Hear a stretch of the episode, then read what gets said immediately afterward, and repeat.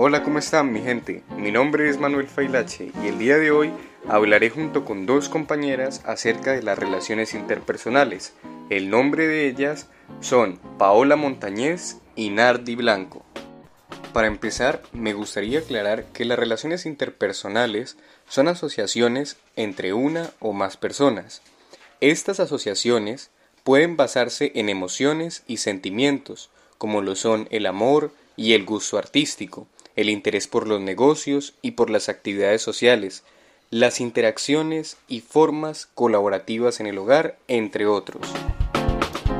Las relaciones interpersonales tienen lugar en una gran variedad de contextos, como la familia, los grupos de amigos, el matrimonio, los entornos laborales, los clubes sociales y deportivos, las comunidades religiosas y todo tipo de contextos donde existan dos o más personas en comunicación.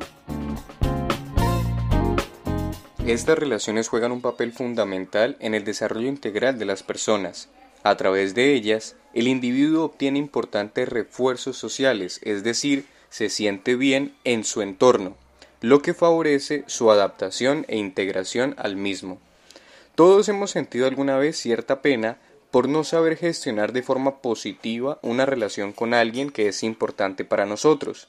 Quizás en estos momentos nos encontremos en una situación en el que el desencuentro con algún familiar, hijo o con la misma pareja o hasta jefe es evidente y nos estemos preguntando cuáles son esos tips que nos pueden ayudar para mejorar esas relaciones interpersonales. Y aquí mis compañeras nos ayudarán con esos tips.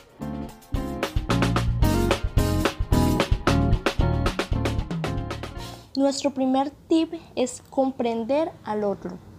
Una de las claves más importantes es sin duda comprender realmente a la otra persona.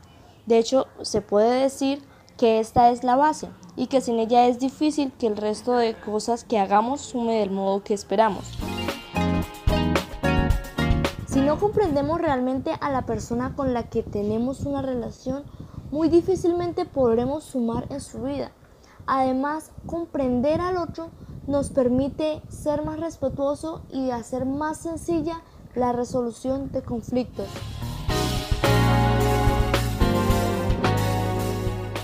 Segundo tip, presta la atención a las pequeñas cosas. Pequeños toques hacen grandes rasgos. Las pequeñas acciones, tanto las que suman como las que restan, siempre tienen un gran impacto en las relaciones y es por eso que es importante cuidarlas. Los gestos de cariño, de generosidad, frecuentemente suman sin duda la relación, mientras que la falta de respeto, ironías, suspicacias, reproches no hacen falta que te digan el efecto que tienen. Un beso cada mañana antes de que tu pareja salga por la puerta. Decir buenos días cada vez que entres al trabajo interesarte por la salud de la familia y de tus amistades, jugar durante un rato con tus hijos, agradecer lo que alguien haga por ti. Son acciones que suman sin duda para una buena relación. Tercer tip, mantén tus compromisos. Al romper una promesa importante siempre te llevas con ello parte de la confianza que la otra persona ha depositado en ti. Nuestro crédito se perderá y al hacer una nueva promesa no nos creerán. Las personas construyen sus expectativas en base de las promesas de los demás. Por ello, independientemente de las circunstancias, no hagas una promesa que no tienes intención o garantía de poder cumplir. Nuestro tip número 4 es aclara las expectativas. Hay una frase que dice, las cosas claras y el chocolate espeso. Seguramente en algunas de tus relaciones has establecido expectativas basadas en el rol de la otra persona y el tuyo propio.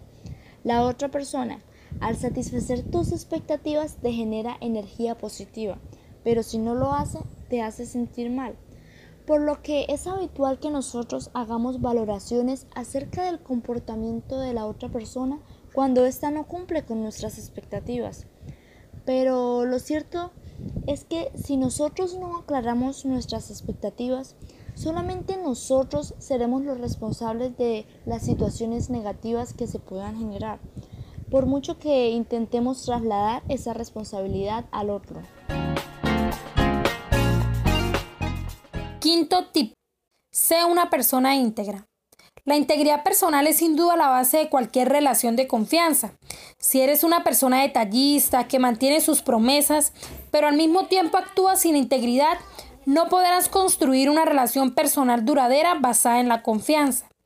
Para ser íntegro es importante no faltar a la verdad, entendiendo por mentira toda comunicación que intenta engañar. Pero la integridad va más allá de decir la verdad. Déjame que te muestre la diferencia. Cuando elige tus palabras de modo que se correspondan con lo que ha ocurrido en realidad, eres una persona veraz.